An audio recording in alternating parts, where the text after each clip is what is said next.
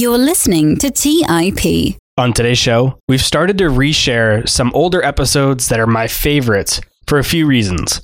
One, we get a bunch of new listeners each week, so the new listeners may not have heard this episode before.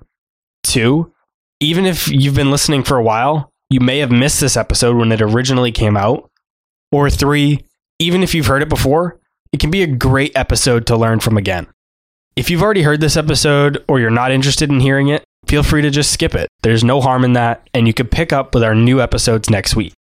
All right, guys, that's all I had for you for this new intro.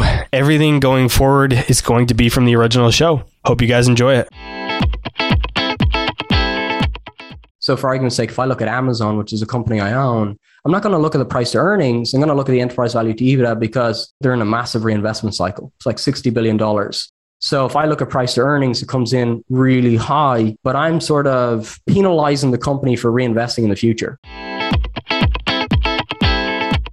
On today's episode, I sit down to chat with Robert Reynolds. Robert is an investor and a content creator for the Popular Investor YouTube channel, which has over 40,000 subscribers.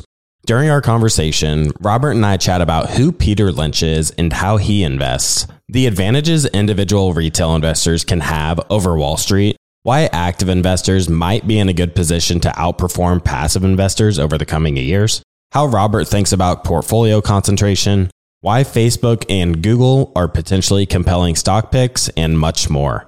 I hope you enjoy this conversation as much as I did with Robert Reynolds. You're listening to Millennial Investing by the Investors Podcast Network, where your hosts, Robert Leonard and Clay Finck, interview successful entrepreneurs, business leaders, and investors to help educate and inspire the millennial generation.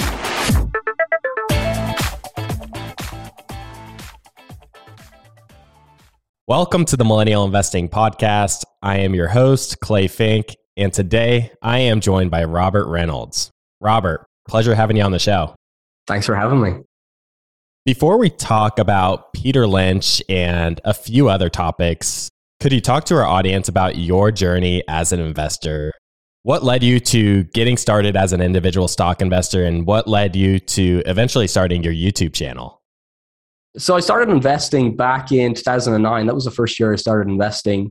And when I started investing, it was driven more so by materialistic reasons, come from a lower middle class family. And I didn't really know much about investing, but I knew that people were making an awful lot of money. My cousin used to work for Merrill Lynch, and Merrill Lynch shut down their offices in Ireland. She moved over to New York. She met a portfolio manager, married that portfolio manager. And that was the first time I realized what stock investing was. In Ireland, there's not really a culture of investing, or there wasn't anyway when I started. Nobody really invested. There was no real education or anything on it. So it was really sort of firsthand understanding of the stock market and investing that I got from family members that moved over to the US and were in that sort of ecosystem. So I started investing back in 2009. Perfect time, really, right after the global financial crisis. Asset prices were mean reverting. In the first couple of years, I kind of felt like a genius. It didn't really matter what you bought. Pretty similar to March 2020.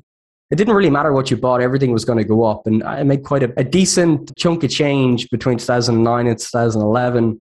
And then, like all things, I mean, you get hit with a bit of a roadblock. You had the sovereign debt crisis across Europe, and it had a little bit of a drag on global growth. A lot of volatility increases. And as Mike Tyson says, everyone has a plan to get punched in the face. And so my journey in investing has really been a series of making mistakes. And I guess you get complacent every once in a while. You take a step back, you look at the broader picture, you learn and you move forward. And so the first step that I took was actually investing money in 2009. And then the first big lesson that I really learned from was in 2011, 2012 during the sovereign debt crisis. Fast forward then, the next big lesson was 2015. You had some macro issues with China devaluing the currency, hit me pretty hard. And that was another opportunity for me to learn. And that's where I started to pick up macro and economics. And that's where I really started to focus on technical analysis as an overlay from a micro bottom-up perspective, which gave me a good broad sort of toolkit to start investing. And then in 2020 was the first year that I started investing on behalf of other people as well. So I've started the journey of professional investing for the past 2 years. And that's sort of brings me up into the present day, 13 years into investing. And it's forever like an opportunity to keep learning about yourself, but also keep growing in terms of developing your assets. That's pretty much your journey so far. Very cool. And really good timing starting to get into the market in 2009. And you just happened to have a relative that was a fund manager that kind of, you know, helped you get started and get going. Now, you've mentioned in your videos, your YouTube videos, your investment strategy very much aligns with Peter Lynch. And I'd like to discuss that approach a little bit with you. For those who aren't familiar, could you talk about who Peter Lynch is and what he's accomplished over his investment career? Yeah. So when I started investing, I didn't know anything about like these super investors or anything like that. In the last couple of years, I've come to know who they are. And so when I say I'm very similar to Peter Lynch, it's more so learning about Peter Lynch's strategy and then realizing that an awful lot of the very hard lessons that I've learned over the past number of years kind of agree with Peter Lynch. So there's a lot of overlap between his strategy and mine, but there's a lot of stuff that I believe as an investor that Peter Lynch disagrees with. And I guess it's important to have your own style and your own flair as well. Peter Lynch was the manager of the Magellan Fund for 13 years, and he generated about 29.2% compounded. Pretty impressive returns. He's very well known for approaching markets in a very basic, simple to understand manner. And that's what really appealed to me because I studied business, I studied accounting, and then I started to go down the rabbit hole of learning complex models to value stocks. And what I realized was the incremental gain of these really complex models doesn't really outweigh your own personal experience. And that's sort of what I started to take away from Peter Lynch. So when I'm listening to Peter Lynch, I mean, he's got a pretty broad base. A lot of people say, oh, Peter Lynch says, look under enough rocks. Peter Lynch says, don't diversify. It's diversification. Peter Lynch says all of these things. Retail investors have an advantage over fund managers, but it's a little bit deeper than that. And so I've prepared a couple of different points that I wanted to talk to you guys about regarding metrics that he follows, why they might be of use, the do's and the don'ts of investing, and of course, ideologies. Because I think now more than ever, we're going through a little bit of a slip up in markets. And I think a lot of people are looking at it as a risk as opposed to an opportunity. And I think that's the difference between making it as an investor versus panicking and selling on the lows and sort of starting from zero again. So I think we'll start off with metrics. I mean, when I listen to like quants, for argument's sake, they make up an awful lot of very difficult models. And the reality is when you listen to Peter Lynch or anyone, whether it's Charlie Munger or Warren Buffett or any of these guys, I mean, it's really just about the present value of cash flows. And there's many different ways in which you can analyze a business. You can look at price to earnings, you can look at price to cash flow, price to book, all of these different ways. Peter Lynch looks at the historical price to earnings. And I guess one of the biggest challenge for any investor is, you know, what price do you pay for cash flows, right? So we all know like you're buying a business based on the present value of cash flows. But if I told you for the next 60 years, you can buy this asset that's going to produce $50,000 per year for 60 years, the present value of that is worth more than $50,000, but it's probably not worth 60 years times $50,000, right? And so you have to come up with a fair multiple to pay for that over time in order to make a reasonable return. And that's the biggest challenge in investing is knowing what to pay for that cash flow. And so Peter Lynch really breaks it down in a very simple manner. And this is something that I've come to realize as well. Rather than try and speculate, you know, what multiple you're going to pay for it, just look at the historical average that the market's been willing to pay for it and buy it at a discount relative to the trend that it's been over a longer period of time. So really basic stuff, but it's really impactful. And when I sort of dumbed it down really to focus on the simple stuff like price earnings, trading at a discount, it really starts to make sense. You're trying to understand what the market's willing to pay for a specific asset based on its cash flows, and why not just pay below what the average market's paid for it. So that's one of the metrics that Peter Lynch follows. Another one he follows is like consistent year-on-year earnings.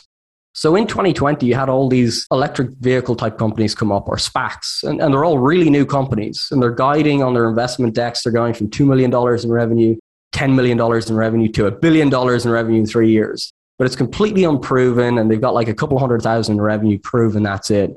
There's a lot of challenges along the way. So you could literally look at that company, just like we said a moment ago, like evaluating a business is the present value of its cash flows. You're looking at an investor deck that says they're going to ramp up their revenue in 3 years from, you know, $1 million to $1 billion.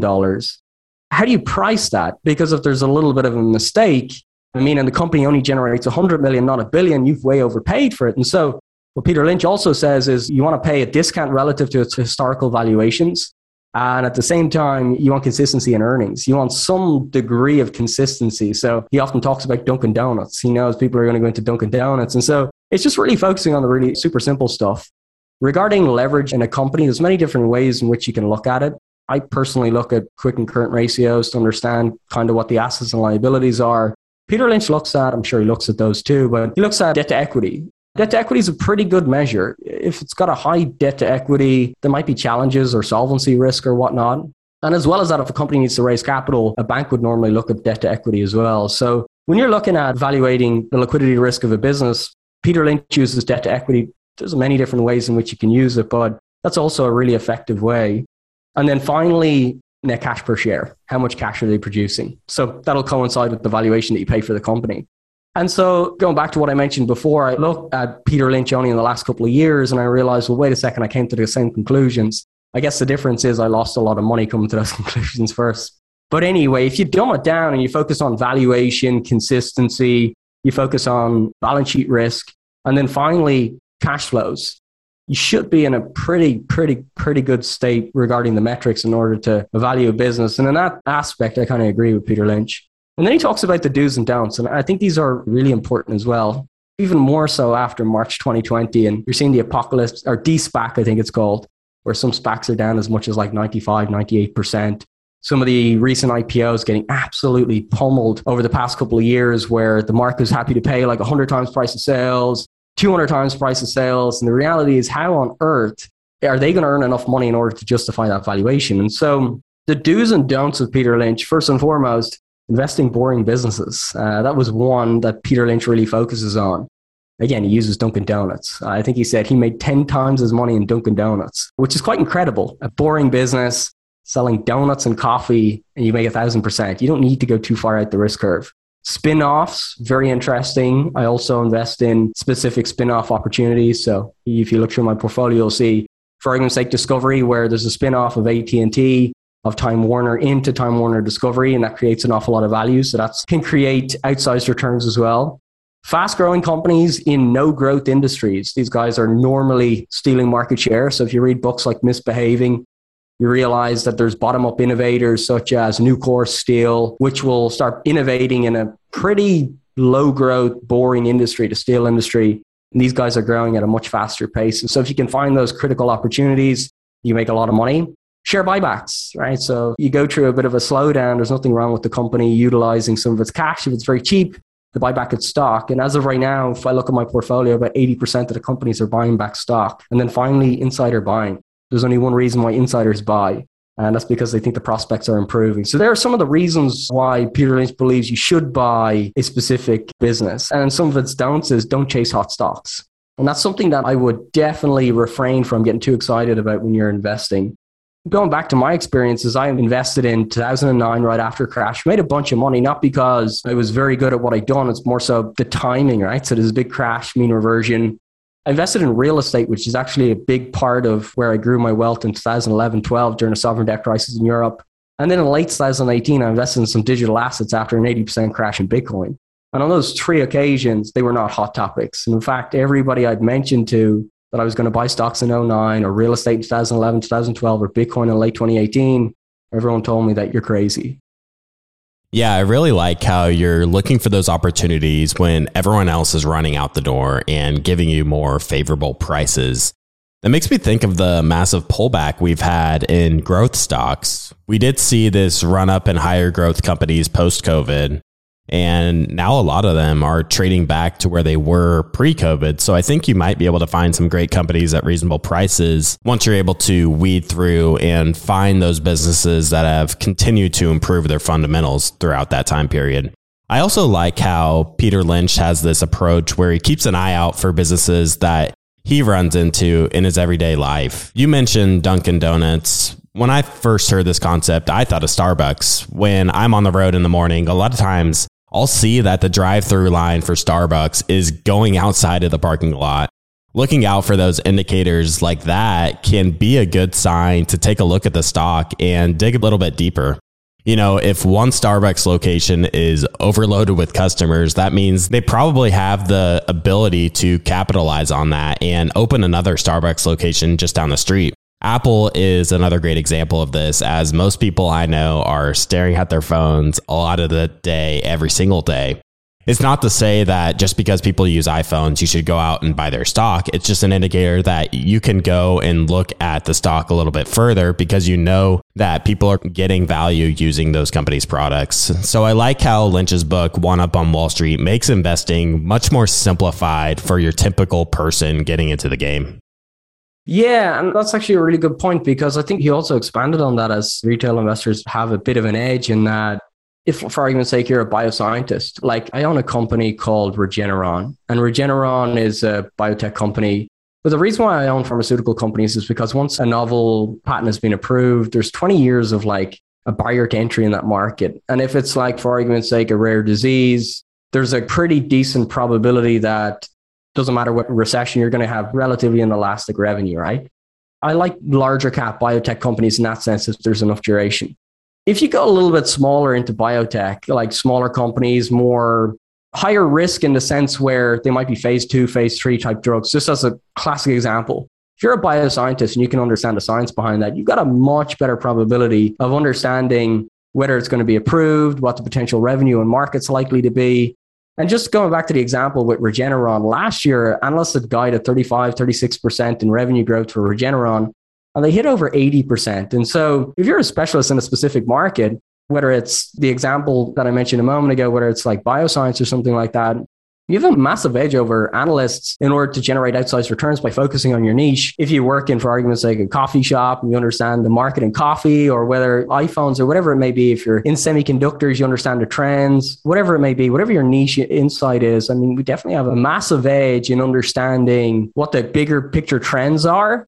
And if you could pick up the pretty simple ways in order to analyze the business, paying a discount relative to its historical trend, focusing on balance sheet, focusing on cash flow, all that type of stuff, and you can marry the two of them together, yeah, you've got a massive advantage for sure. Let's take a quick break and hear from today's sponsors. Hey guys, the Range Rover Sport leads by example. It's got powerful on-road performance and commanding all-terrain capability and combines assertive on-road performance with the signature Range Rover refinement that you'd expect. The third generation Range Rover Sport is the most desirable, advanced, and dynamically capable one yet, and redefines sporting luxury.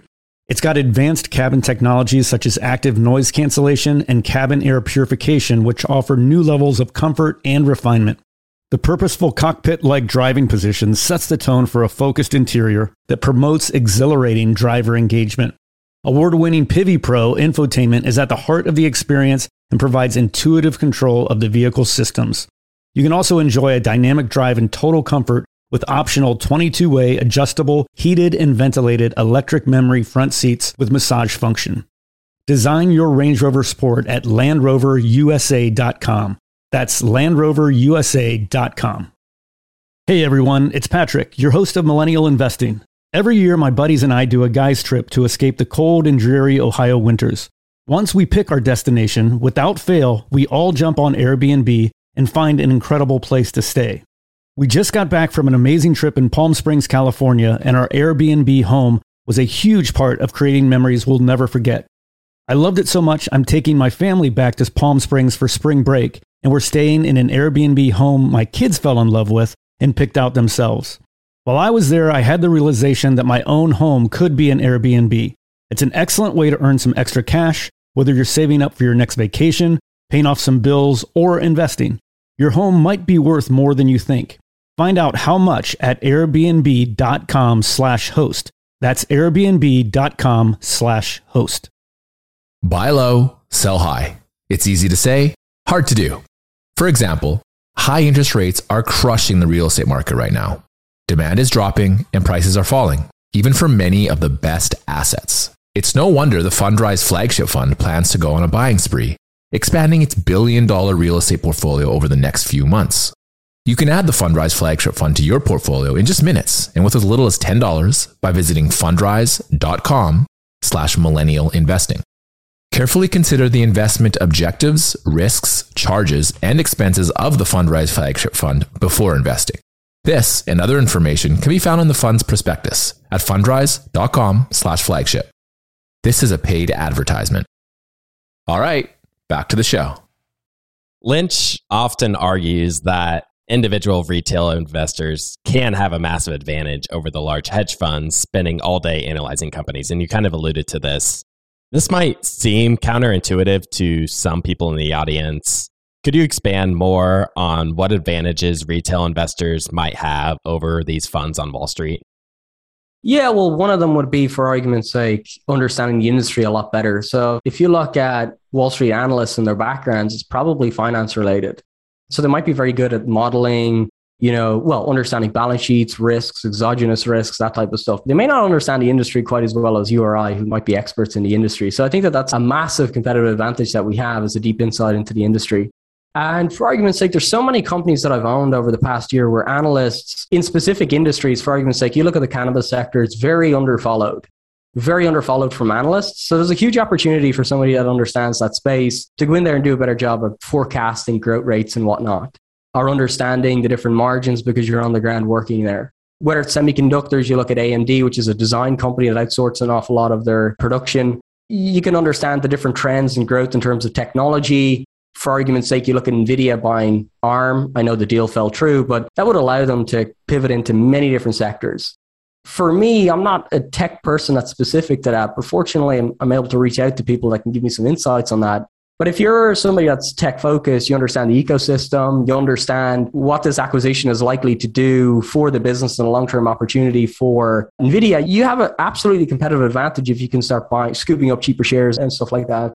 Understanding the specific industry that you're operating in is a massive advantage over Wall Street analysts for sure. And I also think that retail investors can take risks that many fund managers won't take. Lynch has said that no fund manager is going to get fired for investing in IBM, which was, has been a mature company for many years. And a retail investor might find a great business that's in the early innings that fund managers might avoid because of the uncertainty that comes with being in the early stages. And I think they're incentivized to really just not take risks and play it safe so they keep their job. And, there's volatility in the markets where their boss might not be happy with them if the market's going against them and they take maybe a little bit too much risk. That's a really, really, really good point, because I see so many investment managers that are like in the closet indexers. And I think one of the biggest challenges is you're constantly comped to the index.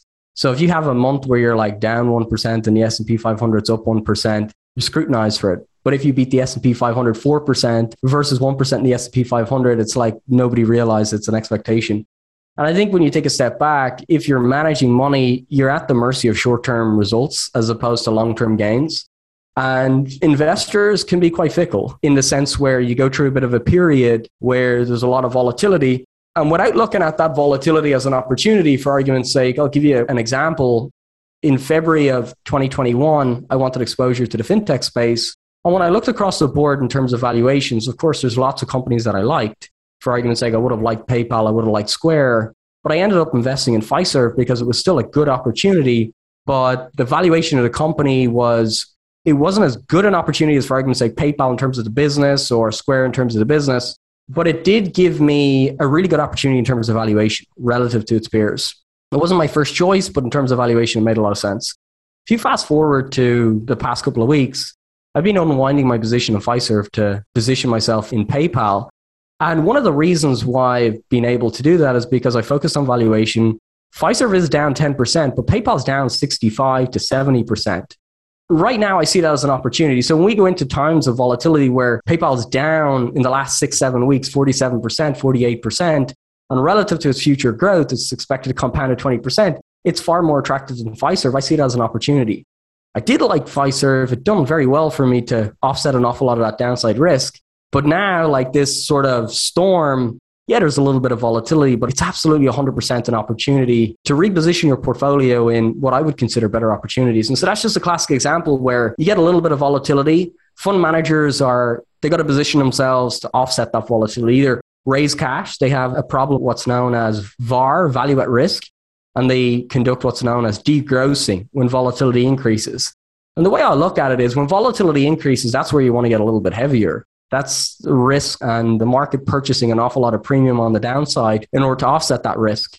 And if that risk doesn't come to fruition, it's usually a massive opportunity. So that's sort of, that's another opportunity that retail investors have, is we can view sort of volatility as opportunity and not necessarily risk to reposition the portfolio. Whereas fund managers really just got to balance that risk in terms of downside volatility. It's funny you mentioned Fiserv. I actually just recently had an episode where we talked all about Fiserv. It was with Bill Nygren and Mike Nicholas from Oakmark Funds. Fantastic episode if you or anyone in the audience would like to check it out. And we talk about the risk. We talk about a little bit about PayPal and some of their other competitors, Square. But I wanted to transition. We talked about retail investors' potential advantages over Wall Street. Let's talk about their advantage over passive investors. You've had a video recently where you talked about how Peter Lynch has said that active investors have a massive advantage over passive investors in today's environment. Why do you believe this to be true, what Lynch said? If you take the index, it doesn't matter, S&P 500, and you were to break down its components and its weightings, and then you were to look at the valuation of the index in terms of forward priced earnings, I think it's somewhere around 19 at the moment. So if you're to look at its weightings, 22% of its weightings come from the top 8 companies. So it's heavily skewed towards a small number of companies. And so the valuation is heavily skewed to a small number of companies. And that's the first sort of point that I would look at and say, oh, wow, that's kind of interesting. If you break down the full 500 companies, there's a number of companies in there that are disproportionately lower in terms of valuation. Like, for argument's sake, energy coming into this year, the sector as a whole was only about 1.5-2% over the past year of the entire index. And that was down from about 8% a decade ago. So you can see like there's disproportionate opportunities in terms of overvalued companies and undervalued companies. If you take that one step further and you look at companies that are not in indexes, so over the past 10, 12 years, we've had this revolution of passive investing where everyone just owns the indexes, just dollar cost average every single month, just keep dollar cost averaging. That absolutely impacts those bigger positions in the index, and they continue to grow and the valuation gets bigger and bigger and bigger. But companies that are not represented by an index will have a far lower valuation, produce a hell of a lot more cash flow, and there's an awful lot more optionality on that because they don't have that mechanism of passive investing. And so when you fast forward after a decade of passive investing, there's a lot of bloated companies and there's a lot of very lean, very undervalued companies. And a lot of people talk about how overvalued the market is, looking to price earnings, but I don't think I've ever seen a period where we've seen so many fantastically valued companies at the same time we've seen so many overvalued companies. And so this is massive dichotomy, and I think it's largely driven by passive investing. And so when you kind of break it down, if we start to see outflows, for argument's sake, if the indexes start to slow down a little bit, if we start to see outflows and passive investing starts to reverse, active management's really going to start to excel. It's not necessarily that I'm bearish on the indexes. I just think that the upside is likely a little bit more limited. And you're probably going to see an awful lot more capital flow from passive into active. And there's a hell of a lot more opportunities. Some of the companies that I've bought recently are just bizarrely cheap. So I'll give you a quick example. Like Overstock is a company I'm very bullish on. It's got a market cap of 1.8 billion with 500 million in the bank and no debt. And it's producing 145 million in free cash flow. So I'm paying an enterprise value of 1.3 billion for 145 million in free cash flow. Plus, they also have Medici Ventures, which is the sum of the parts valuation somewhere anywhere between $4 and $10 billion. So I get all that for free. Plus, I get a business that produces in excess of 10% in free cash flow yield on its enterprise value. And so I've never seen this sort of opportunity where there's so much value in the market at a time where there's so much overvalued companies. And I think we're going to start to sort that out over the next 5 to 10 years. Higher inflation is driving interest rates higher. And I think over the past year, what we've seen is not necessarily a recessionary sort of environment, but more so we're repricing risk. Let's say a company is at 100 times price of sales. Let's say they have a 50% net income margin. Let's just say they're really lucky to have a 50% net income margin, trading at 200 times price to earnings. So if you look at an S curve, right? And a company normally starts at the bottom of the S curve, and rightfully so, it should have a very high valuation because they're called essentially long duration assets. So you're overpaying today for all that cash flow that's expected to come. And so it has a high PE here. And eventually you're expecting the growth rate to ramp up, valuation to moderate, and eventually get to a point where it's a mature company and the valuation will be 20 times price to earnings. In order to go from 200 times price to earnings to 20 times price to earnings, you need to have a hell of a lot of growth just to get a decent return. And so I think as we move forward, we're starting to see a repricing of risk.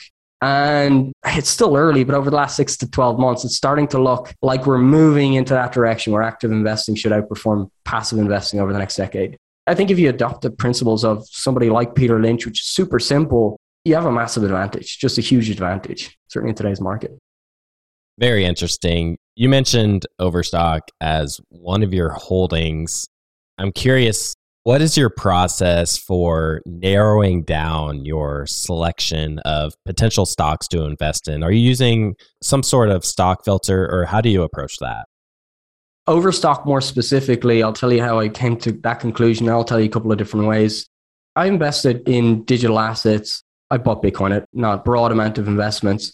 I bought Bitcoin and a little bit of Litecoin back in late 2018, early 2019.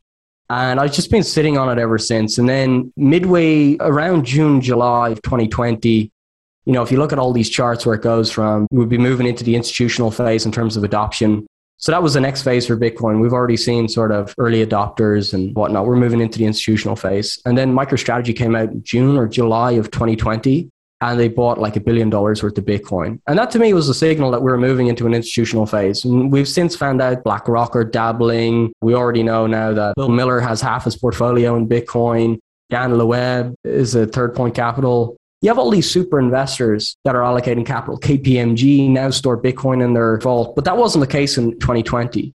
And so I kind of made a little bit of a bet on, but we were going to see increased volumes on exchanges while institutional capital comes in. It's not Joe Blog down the street investing $100 into Bitcoin. It's like this institution buying $1 billion. And all of these exchanges would be able to get a couple of basis points or whatever it may be on large amounts of money and generate ridiculous amounts of cash. That was the thesis. And then when I started to look a little bit deeper, I came across all these exchanges, whether it was Binance, whether it was Coinbase. And I was looking at what was available and I came across T0, which is buried inside Overstock. And then I realized that, and that's how I came to that conclusion, was just Googling, trying to find out where all these exchanges are, how to get exposure. And it started out looking for a digital exchange. And then I bought an online furniture retailer because I got that for free. And that's sort of how I went down that rabbit hole.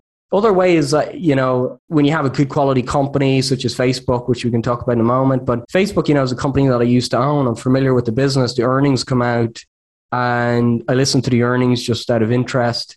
Share price drops 26%, comes down to a valuation where most of my fears and concerns are completely dissipated. And all of a sudden, I'm back in. So you look at pretty decent discounts in markets. You look at an awful lot of turmoil. Going back to my experience, March 2009, I bought into depressed assets. 2011, 2012, bought depressed real estate. 2018, 2019, bought depressed digital assets. And so anytime I see that kind of depressed asset, I like to do a little bit more digging. And then finally, just through screeners, where I would screen out like specific multiples, free cash flow, balance sheet, growth and earnings, that type of stuff.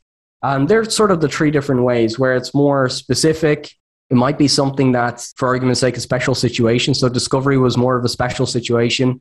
The merger between Time Warner and Discovery, that was all over the news. And I said, you know what, let's see what the valuation would be, what the market would be willing to pay for it, comping it relative to its peers, stuff like that. And then sometimes you invest in them, sometimes you don't. But once you do all that analysis, it's already there. It's stored in the back of your mind. It's in a folder on your computer. And if price continues to drop lower, then you just strike. You just put it to one side if you're not interested at a specific price. But if at some point in the future that comes around, you're ready to roll. And that's sort of how I do it. Let's take a quick break and hear from today's sponsors. Hey everyone, it's Patrick, your host of Millennial Investing. Every year, my buddies and I do a guy's trip to escape the cold and dreary Ohio winters. Once we pick our destination, without fail, we all jump on Airbnb and find an incredible place to stay. We just got back from an amazing trip in Palm Springs, California, and our Airbnb home was a huge part of creating memories we'll never forget. I loved it so much, I'm taking my family back to Palm Springs for spring break, and we're staying in an Airbnb home my kids fell in love with and picked out themselves. While I was there, I had the realization that my own home could be an Airbnb. It's an excellent way to earn some extra cash, whether you're saving up for your next vacation, paying off some bills, or investing. Your home might be worth more than you think. Find out how much at airbnb.com/host. That's airbnb.com/host. Buy low, sell high. It's easy to say, hard to do. For example, high interest rates are crushing the real estate market right now. Demand is dropping and prices are falling, even for many of the best assets. It's no wonder the Fundrise flagship fund plans to go on a buying spree, expanding its billion-dollar real estate portfolio over the next few months. You can add the Fundrise flagship fund to your portfolio in just minutes and with as little as $10 by visiting fundrise.com/millennial investing. Carefully consider the investment objectives, risks, charges, and expenses of the Fundrise flagship fund before investing. This and other information can be found in the fund's prospectus at fundrise.com/flagship. This is a paid advertisement. Quick math. The less your business spends on operations, on multiple systems, on delivering your product or service, the more margin you have and the more money you keep. But with higher expenses on materials, employees, distribution, and borrowing, everything costs more. So to reduce costs and headaches, smart businesses are graduating to NetSuite by Oracle. NetSuite is the #1 cloud financial system, bringing accounting, financial management, inventory, HR into one platform and one source of truth. With NetSuite, you reduce IT costs because NetSuite lives in the cloud with no hardware required, accessed from anywhere. You cut the cost of maintaining multiple systems because you've got one unified business management suite. You improve efficiency by bringing all your major business processes into one platform, slashing manual tasks and errors. Over 37,000 companies have already made the move. So do the math. See how you'll profit with NetSuite. Everything seems to be more expensive these days. I've noticed this at my own businesses that I've run. You'd be wise to find proven ways to cut costs and boost performance at the same time. By popular demand, NetSuite has extended its one-of-a-kind flexible financing program for a few more weeks. Head to netsuite.com/mi. netsuite.com/mi. That's netsuite.com/mi. All right, back to the show. You had a video where you kind of walked through your stock filtering process. And I know Peter Lynch is pretty famous for, using this approach of GARP, growth at a reasonable price. When you're looking at this filter, what are you typically looking at for growth rates? Maybe like the multiple, say, price to earnings or price to free cash flow, or however you look at it. I would look at the multiple in terms of price to earnings, price to cash flow, enterprise value to EBITDA, depending on the business. So for argument's sake, if I look at Amazon, which is a company I own, I'm not going to look at the price to earnings. I'm going to look at the enterprise value to EBITDA because they're in a massive reinvestment cycle. It's like $60 billion. So if I look at price to earnings, it comes in really high, but I'm sort of penalizing the company for reinvesting in the future. If I look at price to earnings, I'm penalizing that reinvestment in the business. But if I look at enterprise value to EBITDA, EBITDA adds back an amortization of the capital expenditure. So I get a fair reflection of what the earnings would be. And so it depends on the business, depending on the ratio that I look at. So for something like Amazon, I prefer to look at enterprise value to EBITDA, but something that that's consistent, the net debt's close to zero, I'd probably look at price to earnings. If it's a lightweight business, I'd probably look at price to cash flow. And so depending on the business, I'd look at a specific metric. If it's got high capital costs, like a business that I own, for argument's sake, would be Micron, I'd look at price to book. So what's the replacement value of that company? And how many more times should I pay for that replacement value if it produces cash flow? And so I'd look at a multiple to understand what a valuation is. And then I'd look at different stuff like, for argument's sake, return on invested capital to understand, are the management team generating a reasonable return for me? And what would you determine a good sort of return on invested capital? Well, if you think about the cost of capital, how much capital costs to a business. So there's simple calculations you can do, like the weighted average cost of capital. This will give you an idea of what capital costs to a specific business. So every business has a different capital structure. And so every business has a different sort of discount rate, let's call it that. You've heard it in discounted cash flow models and whatnot. So let's say it comes up at 8%. I want the return on invested capital. That's my hurdle rate. I want it to be above 8%. And so that's normally how I determine whether they're creating shareholder value. I'm paying a discount to what the market's willing to pay for it and stuff like that. Both of those are very important. It's also very important to dig a little bit deeper and understand what the competitive advantages are of a specific business. So one company I'm building out right now, I look at Crocs. From the outset, you might look at that and say, oh, it's just a boring sort of shoe company. But then you realize that they have patented materials like Croslite, which is actually a competitive advantage. My wife will only buy Crocs because the plastic alternatives give you blisters. And so it creates this little barrier to entry that you can start to realize that the revenue growth is probably going to be a little bit more consistent. And so, yeah, understanding the business, but also looking at metrics such as valuations, return on invested capital, stuff like that. Interesting. Now, I'd like to talk about another topic related to Lynch. Sometimes in his fund, he held hundreds or maybe even over 1,000 companies in his portfolio, whereas someone like Buffett tends to be a lot more concentrated. How do you approach the number of holdings in your portfolio? When I was reading about Lynch's strategy and how he holds so many companies, I was actually pretty surprised that he held that many, like how he would be able to keep track of all these and, you know, keep up with all their earnings reports and things like that. So I'm curious what your approach is, since you're a huge fan of Lynch yourself. The sweet spot for me, like everyone has a different view on it. I mean, Charlie Munger's literally gone a leverage long bet into Alibaba. So everyone has a different view. For me, the sweet spot is like 25, 30 positions. Like as of right now, I think I have 23 positions. And so the reason why I've got a sweet spot there is because I know I'm not smart enough to get everything right. And I mean, when you look at, for argument's sake, Warren Buffett's track record, 20% compounded for 60 years is incredible. And then if you look at some of the flaws over the years, so for argument's sake, selling airliners in March 2020 lows, or he had Kraft Heinz, IBM, all of these different mistakes that were made with Berkshire Hathaway, yet he still returned 20% year on year.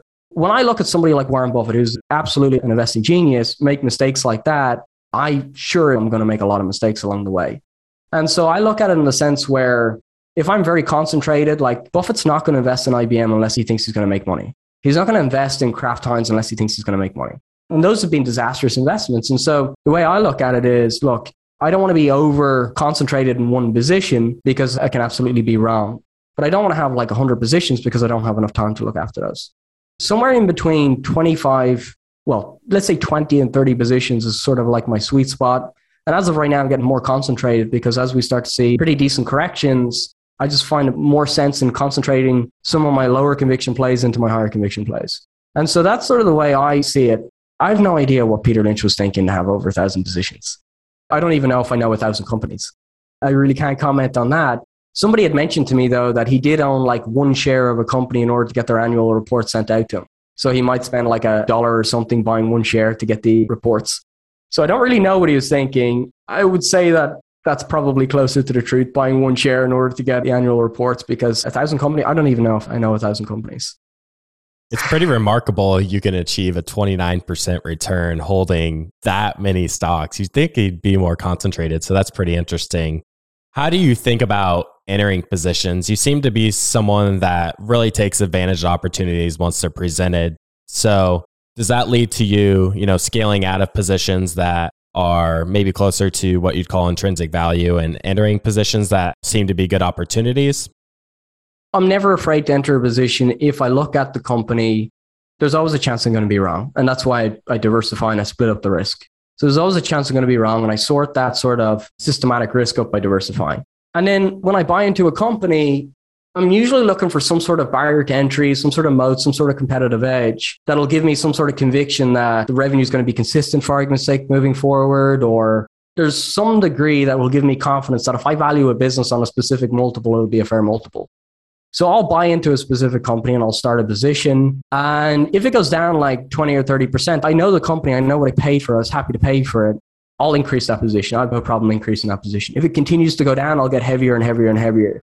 And so over time, what I realized is if I'm happy to pay a specific price and I start a position and it gets cheaper, one of my edges has been if I really understand the business, there's usually a pretty quick mean reversion out the other side.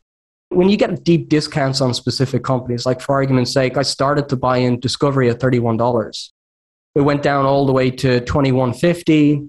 And I bought a lot more at around 26, 24, 24.50 and around that region. My average cost goes from 31 down to 27. And then the share price bounced back up to $30. I have an opportunity then to sort of lighten the load because I got a little bit too heavy. And I still have a position at a better cost basis. And so if I'm happy to pay a specific price and I get an opportunity to buy more, that's absolutely what I'm planning on doing. So it goes back to like what Peter Lynch used to say. He doesn't diversify, but he buys into 10 different stories. And if story 2 goes up 50% and story 7 doesn't, well, he'll take money out of story 2 and put it into story 7. He sort of suggests that you should rotate capital as opposed to selling, because if you sell, you're not really committed to the stock market. And the question is, where are you going to buy back in? So he has this idea of rotation, rebalancing positions. And that's sort of how I look at it. When one company has a pretty big bump and another company's down, the two of them have the same opportunity, but one of them is a hell of a lot cheaper, rotate a bit of capital. And you'd be surprised how much that adds to your annual performance and reduces your risk. positions correct all the time. And certainly after you get a big pop, for argument's sake, you know, a 50% jump in a short period of time, like what happened with Micron last year, I invested in Micron, just continued to grind lower. And then inside 6-8 weeks, it's a 50%. And if you can seize that opportunity to rotate capital into another company that's underperforming, that's essentially what I like to take advantage of. So when I'm investing into a position, the most important thing for me is not to go too heavy. And then the second most important thing is if it does get cheaper, buy more. And that's sort of how I look at it, but don't overexpose myself. Very interesting. And I did have a chance to take a look at your portfolio. And I did notice that you used to own Facebook and also Google are companies I've considered adding positions to. And since you sold your Facebook's position, I'm curious what your thoughts are on the company and also maybe some thoughts on Google as well. I bought Facebook back after earnings. Originally, I had a problem with Facebook in that I think the opportunity is great. I thought the valuation was fair, but I was concerned about antitrust challenges. I was concerned about corporate governance risks regarding insider trading and how that might impact, like create a lack of focus for management. So I sold out of the stock, but then obviously the earnings came around, the share price drops 26% in one day. And so there's a number of things that I needed to consider. If you look at Facebook, first and foremost, you understand the opportunity that exists in Facebook. So Facebook, everybody throws around this idea that their specific company that they've invested in has network effects. Well, most of the time, there's very few actual companies and assets that actually have huge network effects. Facebook is one of them that actually does. And the idea of a network effect is each incremental user adds value to this sort of network. And so what I mean by that is if you look at the US population is 330 million. If you look at the Canadian population is 38 million. So you've got 368 million people. And if you look at the number of people from that region that are on Facebook or Facebook's products from those regions, it's 195 million people. So you've got like over 50% of the entire population, including old age pensioners, newborns, 52%, in and around 52% of the entire population on the platform. If you need to contact somebody that you haven't seen in ages, you can't find the number in the yellow pages because it doesn't exist anymore, you can't look them up, you pop onto Facebook and there's more than likely you're going to find that person. So if you go back to 2018 during the Cambridge Analytica scandal, and there was this sort of like, all over social media, people were saying there was campaigns to ban Facebook and get off Facebook. It never happened. No one ever left Facebook. In fact, the numbers continued to grow. And so that's a sign of just how strong the network effects are on Facebook because it's so convenient. If you want to keep in touch with family members across the world or whatever it may be, you know they're on Facebook. And so when I look at that for Facebook, it's not something that I ever think is going to be recreated. There's 2.93 billion daily active users on the site. And it's not something that I think is ever going to be recreated. And if you look at, for argument's sake, recently, people are talking about a concern over users actually leaving the platform. Well, if you look at the revenue breakdown, the 195 million people from the US and Canada, the ARPU on those users is $60 per user per year. And if you look at rest of world, it's $3.60. So the users that they're losing is in the rest of the world. So for every 20 million people that they lose in the rest of the world is the equivalent of 1 million in the US. So I'm not really concerned about them losing users, and the network effect is really, really, really strong. It still remains very strong. So the business as a whole is a solid business. And then it comes down to problems with antitrust. They've been scrutinized significantly about antitrust issues, monopoly and whatnot. On the latest earnings, they came out and they said, Apple have impacted our business, going to cost us $10 billion this year. And at the same time, TikTok are stealing all of our users. How on earth, first and foremost, can the FTC come out and say, that's a monopoly when you see 1 billion users in 4 years on TikTok and Apple have impacted their business by 10 billion. Very, very, very difficult to accuse them of that. But secondly, antitrust laws only apply to businesses that are over $600 billion in market cap. And after the drop, they drop below $600 billion in market cap. So they can make acquisitions now and not be scrutinized by it. And I find that quite appealing as well. So the FTC issue at these prices, it's not really that worrisome. A lot of people are worried about the metaverse and all that type of stuff. It's a $10 billion investment into Reality Labs, plus their business is going to be impacted by $10 billion in free cash flow because of iOS. So their free cash flow is going to go from $39 billion down to $26 billion, which is a pretty big drop. But at the same time, the valuation has dropped pretty significantly. So I get optionality on the metaverse, plus a 4.7% free cash flow yield. Little to no scrutiny from the FTC as long as the market cap's below $600 billion. They could go out and buy Roblox or something like that, maybe Take-Two, something like that, where they can get younger engagement on their platform, have some sort of metaverse today while they build out some sort of monopoly into the end of the decade. And so I see it as a very compelling opportunity. It's interesting how Facebook stock has seemed to act a bit differently than some of these other big tech names. You know, Facebook, that you mentioned the Cambridge Analytica scandal, the stock went from roughly 210, huge drop on earnings, down to roughly 125. Then COVID, it went back up to the 220 range, down to $150 or so. And then now just recently, stock went up to $380 in the fall of 2021, and now we're just north of $200. So many times, you know, people have scrutinized Facebook while the business has been a compounding machine with in terms of revenue and free cash flows and things like that. But the stock has been pretty choppy, but in general, it's been up and to the right with now looking to be potentially another one of those opportunities.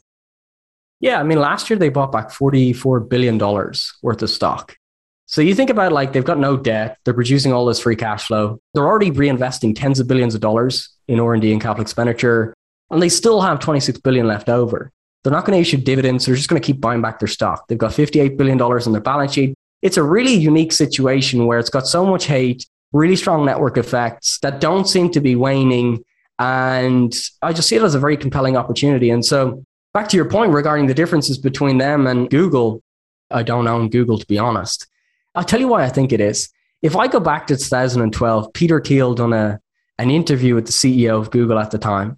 And he pretty much said, you guys have a monopoly on search and you guys are lazy and you guys are not innovating and you guys are going to turn into a bureaucratic sort of company that's slow growth and it's going to start to slow down. And when I listened to that, I was like, you know, I think it was maybe shades of what happened to Nokia in the late 1990s, the most innovative company in the world. Bureaucracy takes over and then they just crash and burn. I was thinking to myself, and I think it's that sort of memory kind of pushes me away from it. But if you look at the company today, it's like they've got a monopoly on search, a duopoly on advertising with Facebook. You also have Android. And so, yeah, I think it's an interesting one.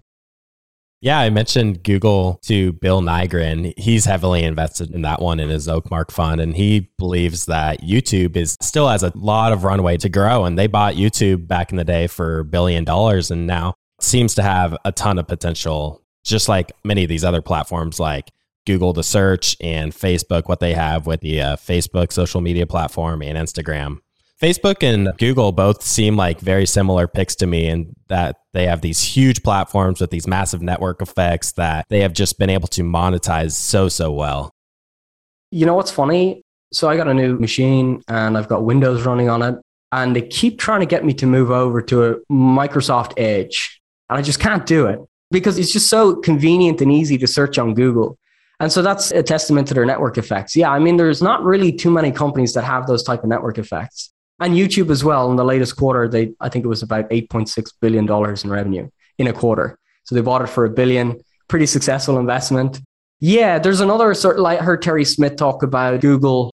He's invested in the company now, but he had a hard time investing for years. And one thing he was pointing to is like they've made 235 acquisitions. And none of them actually were successful. And so he's come to the theory that they were just buying the competition and putting it on a shelf and getting rid of the competition that way while they were early. I guess if you come to that conclusion as well, you've got all this cash, you've got a perfect monopoly on the market, and it's trading actually at a very reasonable price. It's not expensive at all. Certainly when you're looking at it relative to some of its peers, it's trading at a very reasonable price. And every single quarter, they just continue to perform very well. I think both of them are interesting. I personally chose Facebook. I love getting involved with the hysteria that goes around it. And I think it's quite low-hanging fruit at its current valuation. But Google, I could put it in that category as well, for sure. Yeah, two very interesting picks that have both been on my mind quite a bit recently. So, Robert, before I let you go, where can the audience go to connect with you and learn more about your YouTube channel? I guess you guys can check out my YouTube channel. The Popular Investor. I post more sporadically on YouTube, Twitter. I speak a little bit about Twitter, but it's more speaking my mind. Sometimes I'm wrong. Sometimes I frustrate people, but it is what it is. And you guys can check out my portfolio on eToro. So I've got an open portfolio. You can see my stats and the growth rate in my portfolio. My username on eToro is Robert Merck. And you'll see all the different positions that I'm holding and the ones that I talk about on YouTube as well. Awesome. Robert, thank you so much for coming onto the podcast. Thanks for having me. All right, everybody. I hope you enjoyed today's episode. Please go ahead and follow us on your favorite podcast app so you can get these episodes delivered automatically. And if you haven't already done so, be sure to check out our website, theinvestorspodcast.com. There you'll find all of our episodes, some educational resources we have, as well as some tools you can use as an investor. And with that, we'll see you again next time. Thank you for listening to TIP. Make sure to subscribe to We Study Billionaires by the Investors Podcast Network.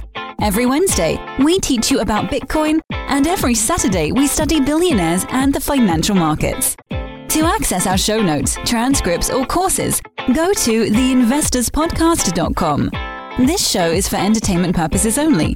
Before making any decision, consult a professional. This show is copyrighted by the Investors Podcast Network. Written permission must be granted before syndication or rebroadcasting.